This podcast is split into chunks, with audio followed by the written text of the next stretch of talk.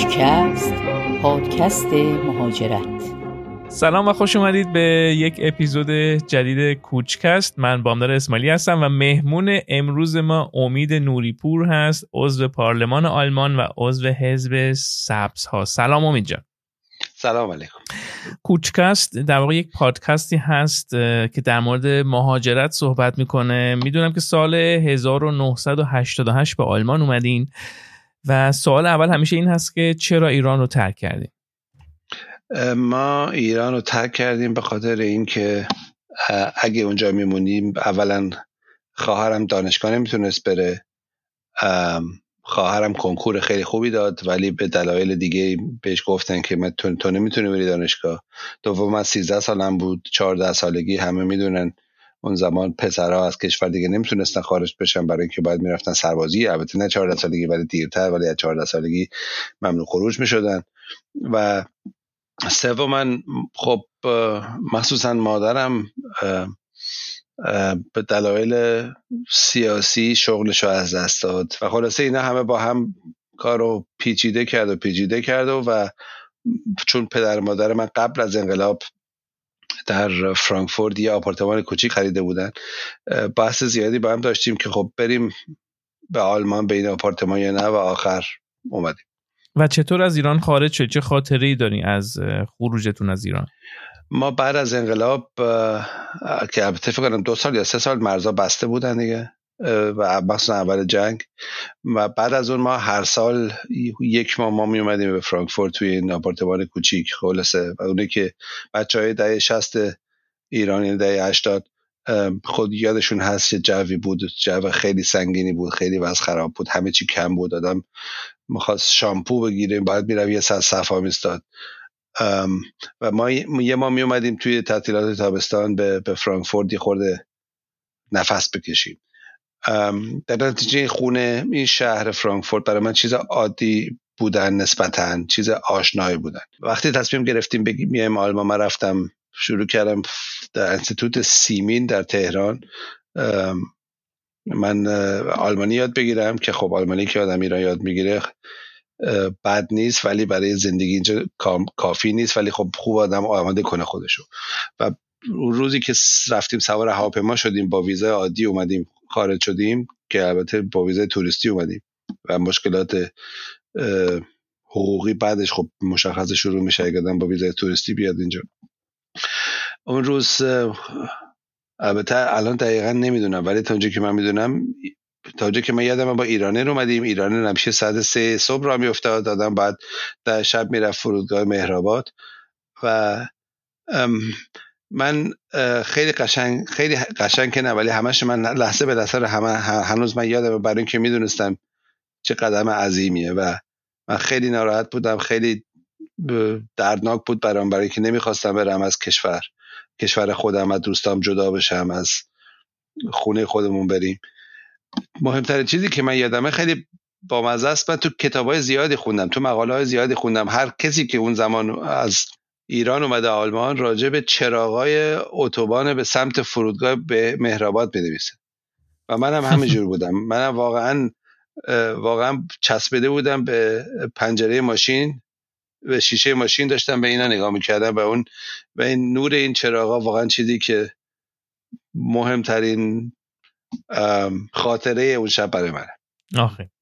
و دوم چیز دومم چیز این بود که خب مشخصه وقتی رفتیم گمرک گمرک که اون زمان حتی برای خروجم تمام چمدون رو وا می‌کردن همه رو نگاه می‌کردن. نه فقط برای وقتی وارد کشور می‌شدی خروجم همینطور بود. تیکه تیکه همه رو در می آوردن و من چند تا بازی کارت همراه بود که مثلا نمی‌دونم من 13 سالم بود. من که که مثلا آدم های معروف تاریخ بشریت. ادیسون سعدی اینا همه چی بازی کارت ایرانی بود اونا بعد یارو اینو گرفت دست شروع کردن ساعت دو صبح شروع کرد با من بحث کردن که کدوم اینا همه بهتره. و منم سعی کردم جواب بدم. بابام نمی‌خواست باش حرف بزنم. بابا میترسید مگه با شروع کنم صرف بزنم یه چیزی بگم که مشکوکمون کنه. اون ترس بابام کنجکاوی یا رو این ترس من که این کارت ها من پس بده. این هم چیزی بود که برای من واقعا یه خاطری خیلی عمیقی. خب از سال اول در آلمان بگو مدرسه رفتن چه تفاوتهایی حس می کردی اون موقع؟ من سال قبلش هم یه بار دو هفته تو فرانکفورت یه مدرسه رفتم. سوال این بود که اونجا بمونیم یا نمونیم. اون زمان برگشتیم به دلایل مختلف. دلیل اصلی بود که خواهرم چند تا امتحان داشت در مدرسه و می‌خواستیم اون سال سال مدرسهش سال یازده درسیشو تموم بکنه که بتونه تو آلمان باز خب بیشتر نشون بده که مدرسه رفته بعد بهتر بتونه شروع کنه. و اون بعد از ما اومد. تو این مدت رفت یه تولد یکی از دوستاش بعد گرفتنش بردنش کمیته اومد گرفتش بردش زنده بود یه هفته. و وقت برای ما مشخص بود که ما باید برگردیم که البته بعدش اومد آلمان. بعد ولی ما گفتیم باید برگردیم که اگه این دادگاه نره چون که اگه این دادگاه نره دیگه هیچ وقت نمی‌تونه به ایران و ما نمی‌دونیم وضعیت چجوریه نمی‌دونیم اینجا به کجا خواهیم رسید نمی‌دونیم از نظر حقوقی می‌تونیم بمونیم آلمان یا نه. بعد رفتیم ایران که تا, تا وقتی که این که این بره دادگاهش که چیز یه ماجرای دیگه است که خیلی هم سنگین و سخت بود و ولی واسه هم اون برگشتیم. وقتی سال بعد ما دوباره اومدیم آلمان من رفتم اون مدرسه اون مدرسه منو گذاشت دقیقا تو همون کلاس. همون بچه ها که البته من یکی دو هفته زیاد باش آشاشون نشده بودم ولی خب صورتاشون رو می‌شناسم معلم رو میشناختم. تو همون کلاس بودم برای من اینم باز کمک بزرگی بود شانس بزرگی بود که برای من همه چی راحت تر باشه. و اون مخصوصا اون روزای اول همه اومدن به من رسیدن. ببین دوازده سال من سیزده سالم بود اونه دوازده سالشون بود. خب دوازده سالگی سن سختیه. سختی می‌تونه باشه. می‌تونه آدم می‌تونه که همه با هم می‌خوان اذیت کنن همه رو می‌خوام لطمه بزنن به هم. منم خب خیلی اذیت کردم بقیه ولی اونا به من اذیتی کردن اذیت بچگی بود. وقتی جدی می‌شد وقتی کمک لازم بود وقتی مثلا می‌خواستم به من یه جوری بگن حرفی که تو زدی به زبون آلمانی اینجوری نمیگن غلط گفتی به من نمیخندیدن. به من یه جوری می‌گفتم که یاد بگیرم و این فوق العاده مهم بود و همه چی رو برای من فوق العاده آسان کرد و کمک کرد که هر چیز زودتر واقعا قوانین رو بفهمم روش ها رو بفهمم زبون یاد بگیرم و دوست پیدا کنم. که این دوستایی که اون زمان بهترین دوستای من بودن تا امروز هم مهمترین دوستای من هستن. بعد بعد رفتی بعد از که دیپلم گرفتی رفتی دانشگاه. چی خوندی؟ من رفتم دانشگاه شروع کردم ادبیات آلمانی بخونم که البته که رشته مختلفی من خوندم. چون چیزهای مختلف بود برای من مهم بود. فلسفه خیلی برای من مهم بود و هنوز هست. حقوق اقتصاد و چند تا چیزهای دیگه برای من مهم بود و چیزهای مختلف خوندم. ولی مهمترین چیز همین ادبیات آلمان بود که البته به پایان نرسوندم. برای اینکه اون زمان امکانش بود که آدم بدون اینکه دیپلم بگیره بره دکترا بگیره. و یه نفر پیدا کردم یه پروفسور پیدا کردم که گفت وضعیت بد نیست این ماجرایی که می‌خوای راجبش بنویسیم خوبه بیا دکترا بنویس با هم پیش من و من دکترا شروع کردم نوشتن و اون زمان شروع کردم با فعالیت سیاسی و بعدم رای دادم به من اومدم برلین خیال می‌کردم من فعالیت کار کار سیاسی رو می‌کنم صبح تا شب شب تا صبح میشینم. این دکترا رو می‌نویسم ولی خراب شد. یعنی من تموم نکردم. برای من خیلی بامزه است. هدف من مثلا با چه می‌دونم با کسایی تو ایران صحبت می‌کنم که مثلا تو وزارت خونه و اینا من خب شغلم با همچین آدم صحبت کنم اونا همیشه میگه آقای دکتر. هر دفعه اینا میگه من می‌خوام شروع کنم اول توضیح بدم نیم ساعت که من دکتر نیستم. ولی البته بگم وقتی که یه رئیس جمهور سابق اون کشور دکتراشو گرفت آقای احمدی نژاد دیگه برای من دکترا چیز مهمی نیست. آره همه دیگه دکترن اونجا. بله خب بعد نیستم. آره. خب بعد چی شد که وارد حزب سبس ها شدی؟ من سال 1993 یعنی 18 سالگی تو تلویزیون آلمان یه نفر رو دیدم که برام قیافش یه خیلی عجیب بود. برای اینکه مثل بقیه نبود. اون آقای جم ازدمیر اون یه قدم جوانی بود که کاندید حزب سبزا شده بود برای بوندستان. من اینو دیدم اولین بار به نظرم واقعا فهمیدم که آدم باید نباید چشمش آبی باشه و بلوند باشه که اینجا بره تو سیاست بره توی حزب. در اینجا تصمیم گرفتم بعد از اینکه من آبیتورمو گرفتم بعد از اینکه من مدرسه تمام شد برم توی حزبی. من بعد رفتم دو تا حزب نگاه کردم یکی حزب اسپده بود سوشال دموکرات ها بود یکی حزب سبز ها. اسپده یه چیز عجیب غریبی بود برای من اون زمان که البته شدم فرستادنم گروه عوضی چند چند نفر آدم جوان بودن فکر کنم این گروه جوانانشون بود. اینا صحبت می‌کردن راجع به اینکه آیا پول لازمه یا پول و آدم باید بذاره کنار بشریت بدون پول ادامه بده. من برام خیلی عجیب بود برای اینکه اون زمان من کارل مارکس میخوندم. بعد نه من چپیست نیستم ولی خب کارل مارکس میخوندم هر کسی باید کارل مارکس خونده باشه. کتاب اول جلد اول صفحه اول جمله اول. گلد است از تauschmittel komplexer اکونومی. پول لازمه برای اینکه آدم بتونه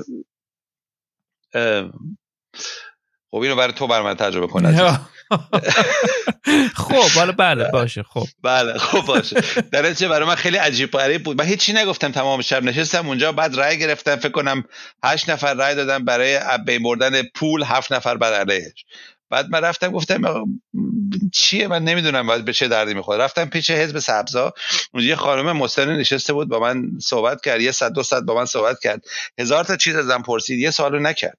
سوالش ن... سوال نکرد تو از کجا آمدی براش مهم نبود که من ایرانی هستم یا آلمانی هستم یا مریخی هستم. و این مهمترین چیز بود تا اون زمان و برای تا امروز هم به نظر من مهمترین چیز برای این حزب. برای اینکه مهم نیست از کجا آمدی مهمی کجا می‌خوای بری. و که اینم با جمله جم ازدمیر بود.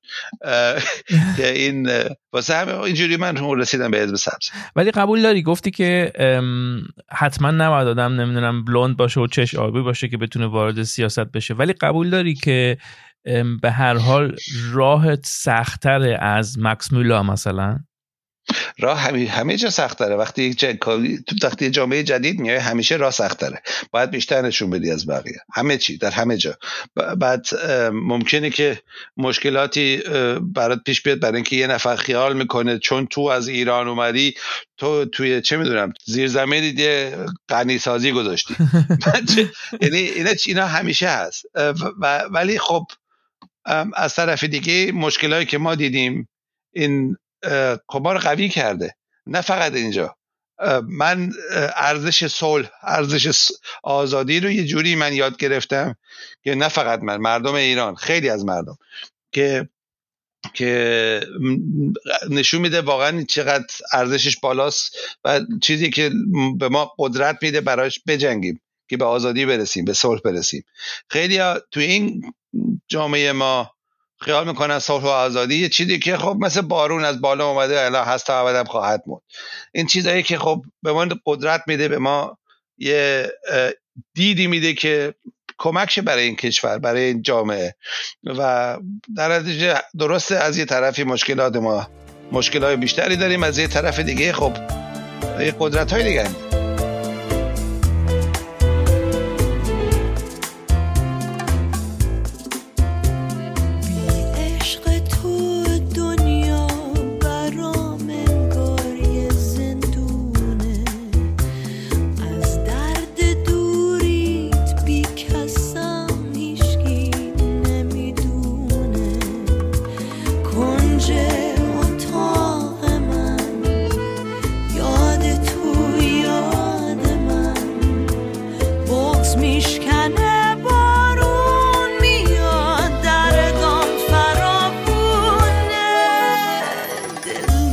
winters all.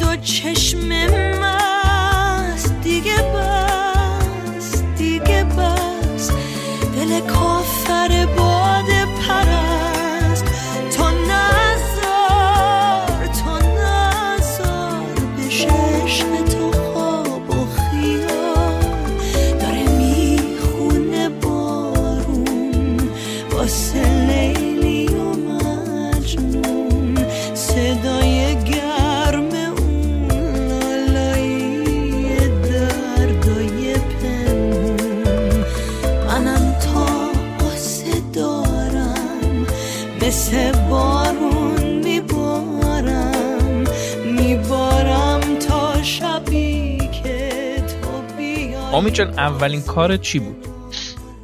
من اولین کار توی هتل کار می‌کردم. هتل نزدیک خونه ما که البته خیلی بچه بودم و در نتیجه همون اولی که اومده بودیم آلمان بود و توی آلمان همچی کاری در اون سنی اجازهش نیست. در نتیجه نباید بگم. ولی من خیلی جوون بودم و یه هتلی بود بغل خونه ما. دست ایرانیان بود. ایرانیان میچرخوندنش. و اونجا به گفتن خب تو بیا من و چهار ساعت کار می‌کردم پنج مارک می‌گرفتم. یعنی ساعتی یه مارک و 25 که میشه 70 سنت کمتر. 65 سنت امروز. و خب همه کار می‌کردم. آشغالا رو جمع می‌کردم آشغالا میذاشتم دم در. اتاقا رو تمیز می‌کردم. و همه جا دیگه. قشنگ کینده بود ولی پس. درسته. ولی خب میگم چون دوستانه بود خب یعنی کمک بود برای دوستان. ولی مشخصه این کار درستی نبود و هیچ بچه ای نباید 13 سالگی بره سر کار. با اولین حقوق چیکار کردی؟ من جمع کردم برای اینکه من تو مدرسه به میخندیدم به لباسام. برای اینکه خب لباسام هست می‌رفتیم ما شنبه افلو مارک میخریدیم. خب پول نداشتیم و کجا بیاریم؟ من جمع کردم رفتم یه دونه ریبوک ایر تنیس خریدم. یه تا, تا حقیقت و واقعا مهمترین چیز بود که من می‌تونستم بخرم و برام خیلی مهم بود. و اون تمام اونه که به من میخندیدن این این کفش رو می‌دیدن می‌گفتن وای این بهترین کفش خیلی گرونه حیف باشه. و من رفتم کار کردم پول جمع کردم رفتم اونا رو خریدم و حقیقت رو بخوای دیگه وجود نداره این کفش اگه یکی که داره گوش میدین کفش رو توی زیر زمینش داره هر هر قیمتی بخواد معذرم بدم این کفشا برسه. حیف که من ندارم. من همه مدل دارم ولی این مدل رو ندارم. اگه نه حتما بهت یه انگبوت می‌دادم. نه واقعا یعنی چیز مهمی نیست ولی خب از نظر احساسی برای من چیز فوق العاده مهمی بود. برای اینکه اون لحظه بود که همه دیگه قطع کردن به من خندیدن تو مدرسه.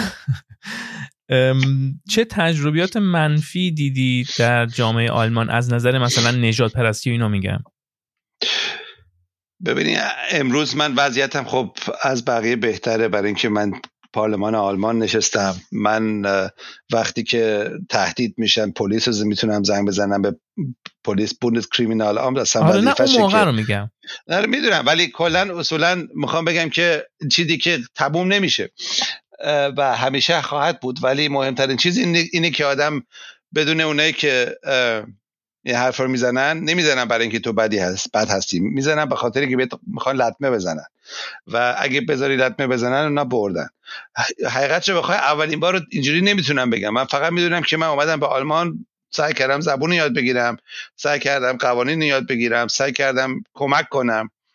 و بعد مثلا می‌رفتم توی فرانکفورت اون زمان مثلا می‌رفتم توی فروشگاه بعد وارد می شدم بعد می دیدم یه خانم مسنی پشت من می‌خواد بیاد تو. در براش واز دیگه هم می داشتم که اونم بتونه بیاد تو. او واقعا شوکه می شد که چجوری میشه یه بچه با این قیافه از یه کشور که اونم نمی‌دونه کدوم کشور اومده اینجا اینقدر می‌تونه مثلا مهربون باشه. خب این چیزایی که همیشه بوده و خب ولی تجربیات منفی این نداشتی؟ چرا؟ تمام میگم میگم میگم شوکه می‌شد نه شوکه چیز منفی بود برای من. برای اینکه اون شوکه فرهنگی بود برای اون. توی توی اسپان مثلا یه بار رفتم چه می‌دونم 14 سالم بود. از یه نفر شروع کردم جلو بزنم به خاطر اینکه جلو پله واسه رو من می‌خواستم برسم به, به اوبان. بعد فکر کنم دستم خورد بهش و فوری هم من معذرت خواستم. دویدم رفتم سوار اوبان شدم. بعد این آقا سوار شد. شروع کرد داد و هوار. داد و هوار فکر کنم تمام فکر کنم 5 6 تا اسکا که این قطار می‌رفت این داد و هوار می‌کرد میگفتش که خارجی فلان اینا؟ خاره آره شما اومدید اینجا کشور با دارین عبه می‌برین هیچ کدومتون اصلا قوا هیچی بلد نیستین همتون بی تربیتین تو می‌خواستی منو بزنی چه می‌دونم اینا. این چیزا خیلی خیلی خب هر کسی می‌تونه زیاد تو توضیح بده. خیلی مهم این نیست که این تجربه ها رو همش هی فراموش نکنیم که نباید فراموش کنیم. مهم اینه که یه راهی پیدا کنیم که این اینا به ما لطمه نزنن. اینا خرابمون نکنن و این تنفری که توی این حرفا هست ببخشید اینجوری من میگم ولی به قلب ما نرسه که جواب تنفر اینا جواب, جواب ما تنفر نباشه. بعد از چند وقت دلت برای ایران تنگ شد؟ هم همون لحظه اول. همون لحظه ببین من از وقتی که به دنیا اومدم که البته نه چهار ماه بعدش برای اینکه چهار ماه من بعد جوان تره من از اون از لحظه که اولین لحظه که من می‌تونم فکر کنم با با پسر خالم بودم. صبح تا شب شب تا صبح.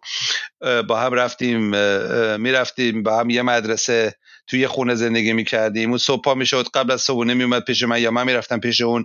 می‌رفتیم تو حیات بازی می‌کردیم می‌رفتیم توی توی خیابون بازی می‌کردیم. اما پسر پسر خالم برای من واقعا سمبل این دردناک بودن دست دادن ایران بود دیگه و همون جوری که اون لحظه اول که اومدم بیرون دلم برای اون تنگ می‌شد دلم برای ایران هم خوب تنگ میشه یه نکته ای که شاید دوستان ندونن در مورد امید اینه که در جوانی رپ هم می‌خوند به اسم امسی امید. چی شد رفتی سمت رپ؟ ببین رپ یه موسیقی که اولا قوی خوبه دوما اصلا وجودش به خاطر اینه که کسایی می‌خوان این موسیقی درست کردن که بگن روشون ظلم هست. و می‌دونی که موسیقی از برانکس شروع شده. درست. توی آمریکا شروع شده. موسیقی افریکن امریکن ها بوده. اولش و این حرف این عصبانیت بر علیه ظلم این برای من این چیز اینقدر مهمه و اینقدر رپ برای من قشنگ و مهم می‌کنه. و واسه همینم من مثلا رپ های مثلا خط من آهنگ خط منه که شما می‌شناسی آره. از عرفان.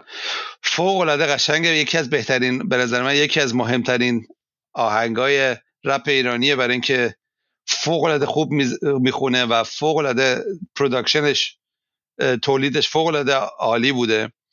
ولی برای من زیاد مهم نیست. برای اینکه خب این رپ عادیه داره battle rap داره توضیح میگه چقدر کار خودش درسته داره خط خودش داره توضیح میده. ولی راجع به این عصبانیت و این ظلم نیست. واسه همین مهمترین رپ ها برای من اینجوری نیست. اون چیزایی که من گوش می‌کنم راجع به چیزای دیگه است. چی مثلا گوش می‌کنی؟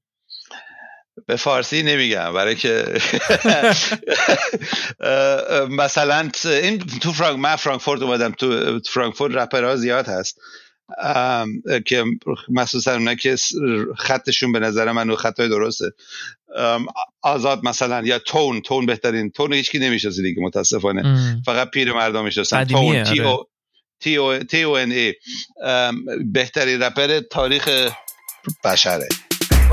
Auf Tone Selassie bringt das Frankfurter Mörder-Rap Ich schieb Krisen in die viel Frankfurter Mörder-Rap Ihr wollt nur noch eins, was? Frankfurter Mörder-Rap Was? Frankfurter Mörder-Rap Frankfurter Mörder-Rap بعد از رپرهای آمریکا البته نه از اونها بهتره من یه بار تو تو تو هواپیما نشسته بودم نمی‌دونم کجا می‌رفتم یه دفعه نگاه کردم دیدم بغل من یه نفر یه نفر نشسته به نظر من آشنا میاد نگاه کردم دیدم وایکلف جان وایکلف جان اون رپر Black Eyed Peas Black Eyed Peas که بعد فعالیت سیاسی زیاد داشته سعی کرد رئیس جمهور هایتی بشه و اینا.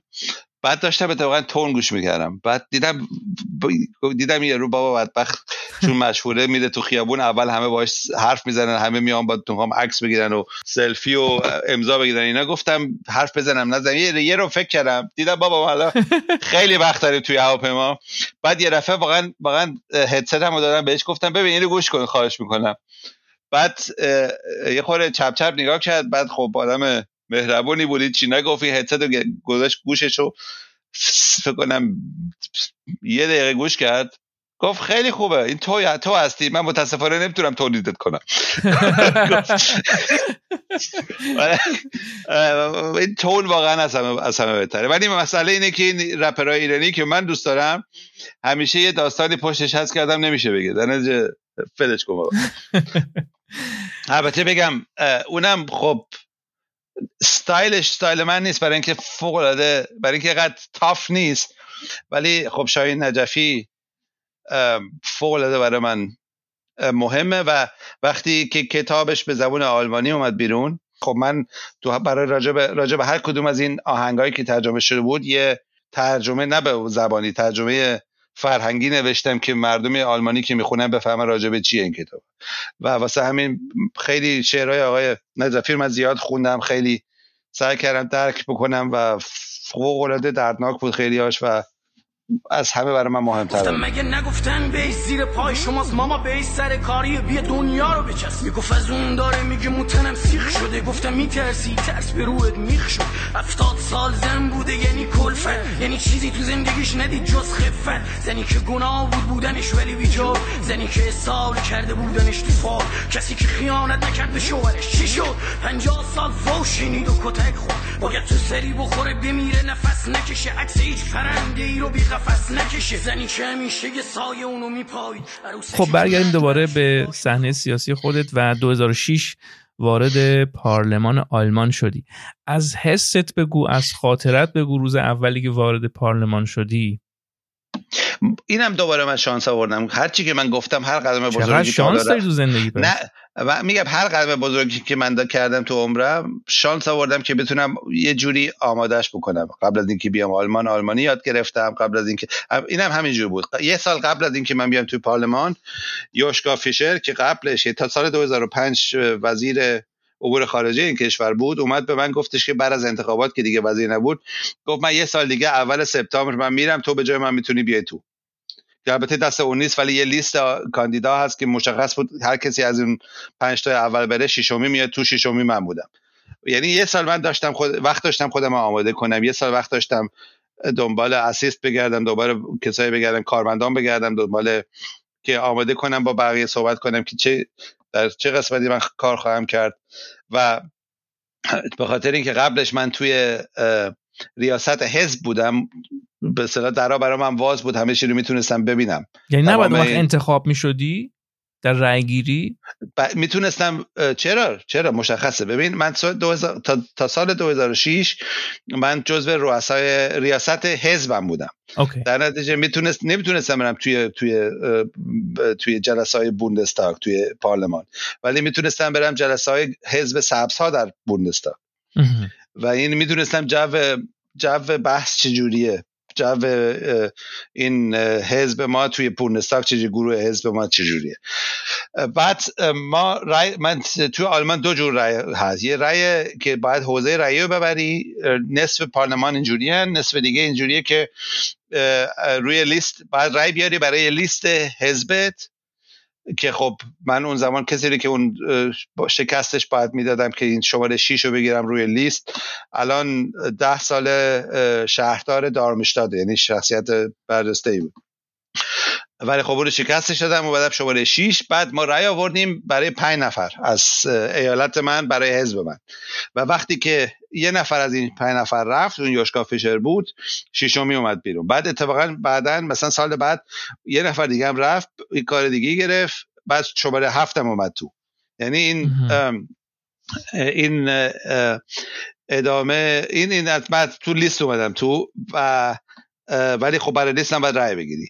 بعد من اولین بار که اومدم توی خود خود اون سالن پارلمان سالن اصلی پارلمان و حقیقت رو بخواد تا امروز هم همینجوره واقعا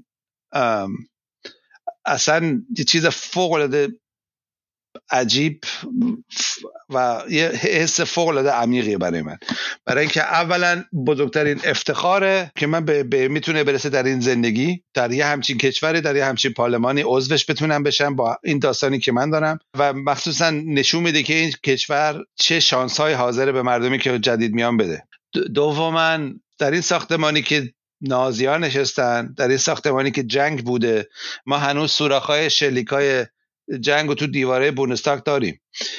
هنوز نوشته های سربازای ارتش سرخ که این, که این ساختمان آزاد کردن سال 1945 رو داریم. یعنی این دوتا چیزی که واقعا گفتم برای من واقعا از همه مهمتره و ارزش شما یه جور دیگه می‌دونیم یعنی صلح و آزادی. هر دفعه من وارد میشم واقعا برای من این سالن بزرگ پارلمان آلمان سمبل این دوتا دو تا ارزش بزرگه و فوق العاده چیز مهمه و فوق العاده احساس عمیقی بسیار عالی. در الان 15 سال هست که دیگه در پارلمان هستی و خب امسال هم البته البته چند دار البته این به خاطر این نیست که یوشکا فیشر رپ چند دفعه بعدش هم رأی آوردم. هیچ کس هیچ کس یه رأی نمیاره 15 سال میمونه توی پارلمان. نه در, در دموکراسی در آلمان نه. در ایران شاید نه. نه بعضی وقتا خب کشور دیگه هستن که رای نمیارن 15 سال یه جا میشینن. درسته. الان خلاص 15 سال هستی و امسال هم انتخاباته و فکر می‌کنم که باز این راه رو می‌خوای ادامه بدی دیگه. درسته؟ بله من کاندید حزبم هستم هم توی شهر من فرانکفورت. برای اینکه حوزه رو بتونم ببرم و اولین باره که من واقعا یه شانس عجیبی دارم که حزب ما هیچ وقت نداشته که این حوزه رو تو فرانکفورت ببریم. به خاطر وضعیت این کشور و خصوصا به خاطر قدرت حزب ما و کاندید حزبم هم هستم در ایالت هسن الان سبسا کلا خیلی قوی شدن و خب خیلی هم شانس زیادی دارن که در دولت بعدی در واقع دخیل باشن و وارد بشن. دوست داری که چه نقشی داشته باشی اگر حزب سبسا وارد دولت بشه؟ حقیقت رو بخوای این شغلی که من دارم گفتم افتخار از این ترین افتخار عمرمه و هرچی بیشتر از این اگه به من بخوام بدن خب افتخارم بزرگ می‌کنه. ولی این چیزی که دارم واقعا برای یه, یه عمر کافی هست.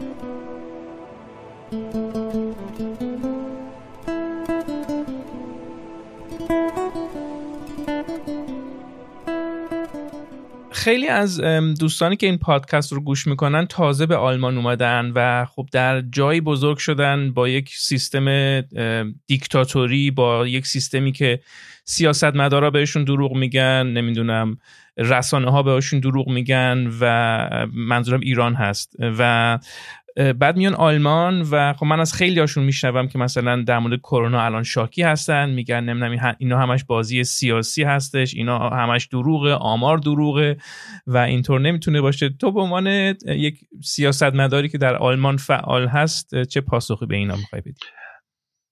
اولا چیزایی که منم خیلی زیاد شنیدم تو عمرم و تو خونه ما همیشه مثلا پدرم می‌گفت سیاست کثیفه.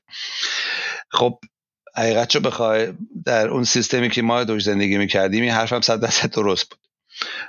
من به هر کسی که این حرف می‌زنه می‌تونم دعوت کنم بیاد ببینه ما چجوری تصمیم می‌گیریم.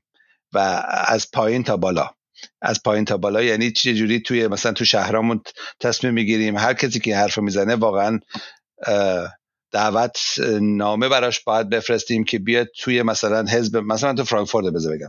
توی حزب ما در تو فرانکفورت در حال حاضر بعد از انتخاباتی که داشتیم انتخابات شهر ما شماره یک شدیم به عنوان حزب سبسا و حالا دنبال این هستیم که یه اکثریت درست کنیم برای پنج سال آینده. با هفت تا با, با حزبای مختلفی می‌تونیم صحبت کنیم و هفت روش مختلف هست که ما بتونیم به اکثریت برسیم. یعنی حزب ما با یو اسپد حزب ما با دی پی حزب ما با اسپد و حزب چپ و فلان و اینا. خب این تصمیم نسبتا سختیه. حالا ما همه رو و الان در حال حاضر اینجوری که ما واقعا اولا نتیجهش خودمون نمی‌دونیم. دوما همه با هم صحبت می‌کنن و هر کسی که عضو این حزب ماست میاد اونجا صحبت می‌کنه و می‌تونه رأی بده و نظر خودش رو می‌تونه بگه. آخر به نتیجه خواهیم رسیم که به امکان زیاد برای خیلی راضی کننده نخواهد بود ولی اکثریت داخل حزب ما هم قبول باید بکنه. این روش ما در شهر فرانکفورت. روش ما در هسن هم همینه روش ما در سطح فدرال هم همینه الی آخر الی آخر. یعنی وقتی که دموکراسی رو از پایین ببینی در, در ریشه دموکراسی رو ببینی توی شهرها بهت می‌تونی بفهمی که چجوری به سمت بالا هم همین جوریه. می‌تونی ما خودت هم می‌تونی پله پله بری بالاتر می‌بینی. الان واقعا همینه. الان اگه خانم مرکل ایده دیوانه بیاره توی حزب خودش حزب خودش میگه نه. و مسئله در حال حاضر این نیست. مسئله اینه که بعضیا که البته بعضی هم به خاطرش بعضی هم واسه پول می‌گیرن بعضی شروع کردن هر ایده هر طرف دیگر رو به اسمش دیوانه بذارن. و اون حاضر نباشن که با بشینه بحث بکنه با که با هم به یه نتیجه خوب برسیم. و بلکه هر کسی حرفی می‌زنه که نظر من نیست غلطه. و این ایده و این روش آخر باعث میشه که خب لحن تندتر بشه و بعضیا بتونن دروغشون رو خیلی سریعتر پخش کنن به من. به عنوان کسی که آنگلا مرکل رو از نزدیک دیده چون مخاطب های ما خیلی مرکل رو اکثرا دوست دارن بهش مامان مرکل میگن چون 2015 به هر حال خیلی به پناهجو کمک کرد و اینا. به عنوان کسی که مرکل رو از نزدیک دیده چه نظری در مورد ایشون داری؟ اولا من فن نیستم. خیلی هستم من خیلی می‌شناسم خیلی هم می‌شناسم که میگن این فوق العاده است و این اگه بره واقعا چون می‌دونیم که شش ماه دیگه ایشون خواهد رفت. این بره وضعیت سخت خواهد شد بدتر خواهد شد. حقیقت رو بخوام من فن ایشون نیستم من به نظر من سالهای اخیر 15 در عرض این 16 سال اخیر خیلی کارا رو که می‌تونسته بکنه و باید می‌کرده نکرده. ولی فوق العاده ایشون باهوش هستن. من یه بار توی مای کمیته گذاشتیم برای اینکه به یه اشتباه بزرگی برسیم. اون تزو آز شد. این اینکوایری کامیتی من نمی‌دونم واقعا. اصلا هم چیزی تو ایران تو, تو مجلس نیست. نه اصلا برای اینکه اگه چیزی خراب بشه خب دلیل داشته و می‌خواستن خرابش کنن. ولی نه یه اشتباه عظیمی شد. و ما اینکوایری کامیتی گذاشتیم. و من به رئیس حزب من بودم توی این کمیتی و خیلی فشار آوردم که ایشون بیاد ما ازش سوال بکنیم. که اومد و 5 6 7 ساعت هم ازش سوال کردم. من می‌دونم که دو بار دو ساعت خودش آماده کرده بود. در این دو بار دو ساعت این چیزایی که ایشون بلد بود این چیزایی که یاد گرفته بود وزیرش هم بلد نبود. یعنی واقعا یه عمقی داشت این دانش این خانم راجع به این ماجرا که فوق بود. و این فکر کنم مهمترین چیزی که راجع به این این چیزی که من واقعا از برای من از همیشه از عجیبترین چیزه و فوق العاده است و وقتی که من مثلا به من توضیح میدن که می‌دونی که ایشون خودشون دانشمند بوده دیگه. دکترای فیزیک داره. دکترای فیزیک داره. و الان تا اونجا که من می‌دونم تمام هر چی ریسرچی که میاد هر کسی که تحقیقات جدیدی هست راجع به این ویروس کرونا این خودش میشینه واقعا می‌خونه. فوق العاده اساسا. و مرکل بره چی میشه؟ خب بابا همه سوالی بود که ما کردیم وقتی هلموت کول بره. البته ما پیرمردا یادمونه که دیگه نمی‌دونه. هلموت کول 16 سال این صدر اعظم این کشور بود. وقتی رفت همه گفتن خب دیگه اگه این بره صدر اعظم جمعیت هم با خودش می‌بره. بعد شرودر اومد هفت سال کار خوبی کرد. البته کار خوب نه همش خوب نبود ولی هیچ کس نبود که کارش همش خوب باشه. بعد اون رفت ایشون اومدن خانم مرکل. همه گفتن این کیه؟ زن زن تا حالا نداشتیم. خب نداشته باشیم. خب یکی میاد درست می‌کنه؟ گفتن این آلمان شرقی اومده از آلمان شرقی اومده. این اصلا آلمان غربی رو نمی‌شناسه. خب آشنا شده بود. یعنی خب نفر بعدی هم همینجور. نفر بعدی هر کی باشه شاید از حزب ما باشه شاید از حزب دیگه باشه شاید خانم باشه شاید آقا باشه. خب اونم دلیل اینکه رأی آورده اینه که مردم به مردم تونسته نشون بده که این به این کار می‌تونه خودش آماده با این کار می‌تونه خودش برای این کار آماده کنه. و آماده خواهد کرد و مخصوصا این صدر اعظمیت در این کشور واقعا بهترین کارمندای دولت اونجا کار می‌کنن و اونا کمک های عظیمی هستن برای هر کسی که اونجا وارد بشه. این کاری نیست که هر کسی بتونه بکنه. من اینو نگفتم. ولی کسی که به اونجا برسه که بتونه رای بیاره برای این همچین همچین شغلی و این کمک ها رو داشته باشه خب می‌تونه این کشور رو به جای برسونه. در مورد همه موضوع ما صحبت کردیم. الا یک موضوع. من و امید یک وجه مشترک داریم. در کنار اینکه علاقمند موسیقی رپ هستیم هر دو عاشق تیم بایر مونیخ هستیم. بابا برو بابا! من قرمز آقا ولی نه اون قرمز. چرا بعد از این همه سال زندگی در آلمان نتونستی ادغام بشی؟ جدول فوتبال رو اگه نگاه بکنی سالهای سال هست که می‌بینی یک تیم فقط در صدر نشسته. چرا نتونستی ادغام بشی؟ برای اینکه رشوه دادن به صدر نشستن آقا.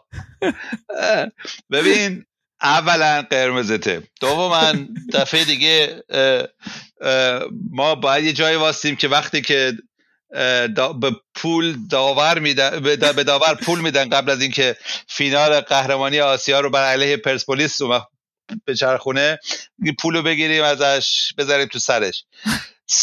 من راه بایر مونیخ راه ببخشید برو بابا. اصلا تیم نیست اصلا مافیاست. آره. یعنی هر چیزی که ما راجع به هیوندای گفتیم توی قهرمانی آسیا راجع به پرسپولیس هم میشه گفت. البته هیوندای رشوه نمیده بایر مونیخ رشوه میده. و در نتیجه و, و غیر از اون مهمترین اصلا طبق قانون و من می‌دونیم من سیاست ندارم قوانین رو باید خوب بشناسم دیگه. بله. طبق قانون مهمترین بازی تاریخ فوتبال آلمان فینال جام حذفی سال 2018 بود. و اونجا تیم اینتراخت فرانکفورت که تیم منه و بهترین تیم دنیاست در کنار پرسپولیس و بایر مونیخ بازی کرد. کی برد؟ و امسال با هم بازی کردیم آخر برای کف مرتبم بزنیم خدا خیرشون بدونه که دست دادن واقعا می‌دونن. بله باشه. خب نه. حالا این یک بار رو بردین ولی به هر حال می‌دونی خودت دیگه بهترین دفعه پیش کی برد آقا سال پیش که به شما به کی باختین؟ وقتی نیکوکو و شما اخراج کردن. آقا دو تا سال دیگه مونده. بذار بحث عوض کنیم. اینجا الان مگه میپریم دوم میشه. اگه به عقب برگردی حاضری دوباره این راه مهاجرت رو بیای. بله. مهاجرت یعنی از دست دادن میهن و بزرگترین درده. و اگه مهاجرت نمی کردیم خب یه راه دیگه می رفتیم و اون کمک هایی که واقعا قربانی هایی که پدر و مادر من حاضر بودن برای ما بچه ها بکنن خب هیچ ربطی به جایی نبود که به جا جای زندگی نبود و مهمترین چیز بود برای ما که ما به علاقه اینا عشق اینا برای ما بچه ها قربانی هایی که دادن ما رو به اینجا رسونده که الان هستیم و اگه جای دیگه این بودم جای دیگه هم بودیم همینجور بود. ولی خب مشخص آزادی و صلح دو تا چیز هستن که لذتشون اگه آدم سالی یه بار بیاد یه چیز دیگه است که تا اینکه آدم همیشه بتونه احساس بکنه و بدونه که ارزش چقدر و و جرأتش رو بتونه داشته باشه و قدرتش رو بتونه داشته باشه که برای آزادی بجنگه بدون اینکه زندان بره. الان اگه ایران مونده بودی چی می‌شدی؟ بازم وارد عرصه سیاست می‌شدی؟ نه. نه. من اگه ایران بودم الان دبیر کل پرسپولیس بودم و به و رسون نه دبیر کل چی؟ با من جوونم. من فکر کنم بک بک راست پرسپولیس مدافع راست پرسپولیس بودم و چون که من مدافع پرسپولیس بودم هیچ وقت به فینال قهرمانی آسیا نمی‌رسیدیم. اوکی. خب خیلی ممنونم از امید نوریپور برای این گفتگوی جذاب و امیدوارم که امسال در سال انتخابات سال خوبی برات باشه. لطف دارین آقا برای شما همینطور و مخصوصا امیدوارم برای شما و برای همه مردم که این ویروس دنبال کار خودش بره باره کنه دیگه راحت بشه. امیدواریم. مرسی که کوچکس رو گوش دادید تا اپیزود بعدی. خدافز خداحافظ برای آخرین بار. خداحافظ ولی با گریه این بار. خداحافظ تو که بغزا شکستی. چرا چشمای پر عشقت رو بستی. خدا حافظ برای آخرین بار. خدا حافظ ولی با گریه این بار. خدا حافظ.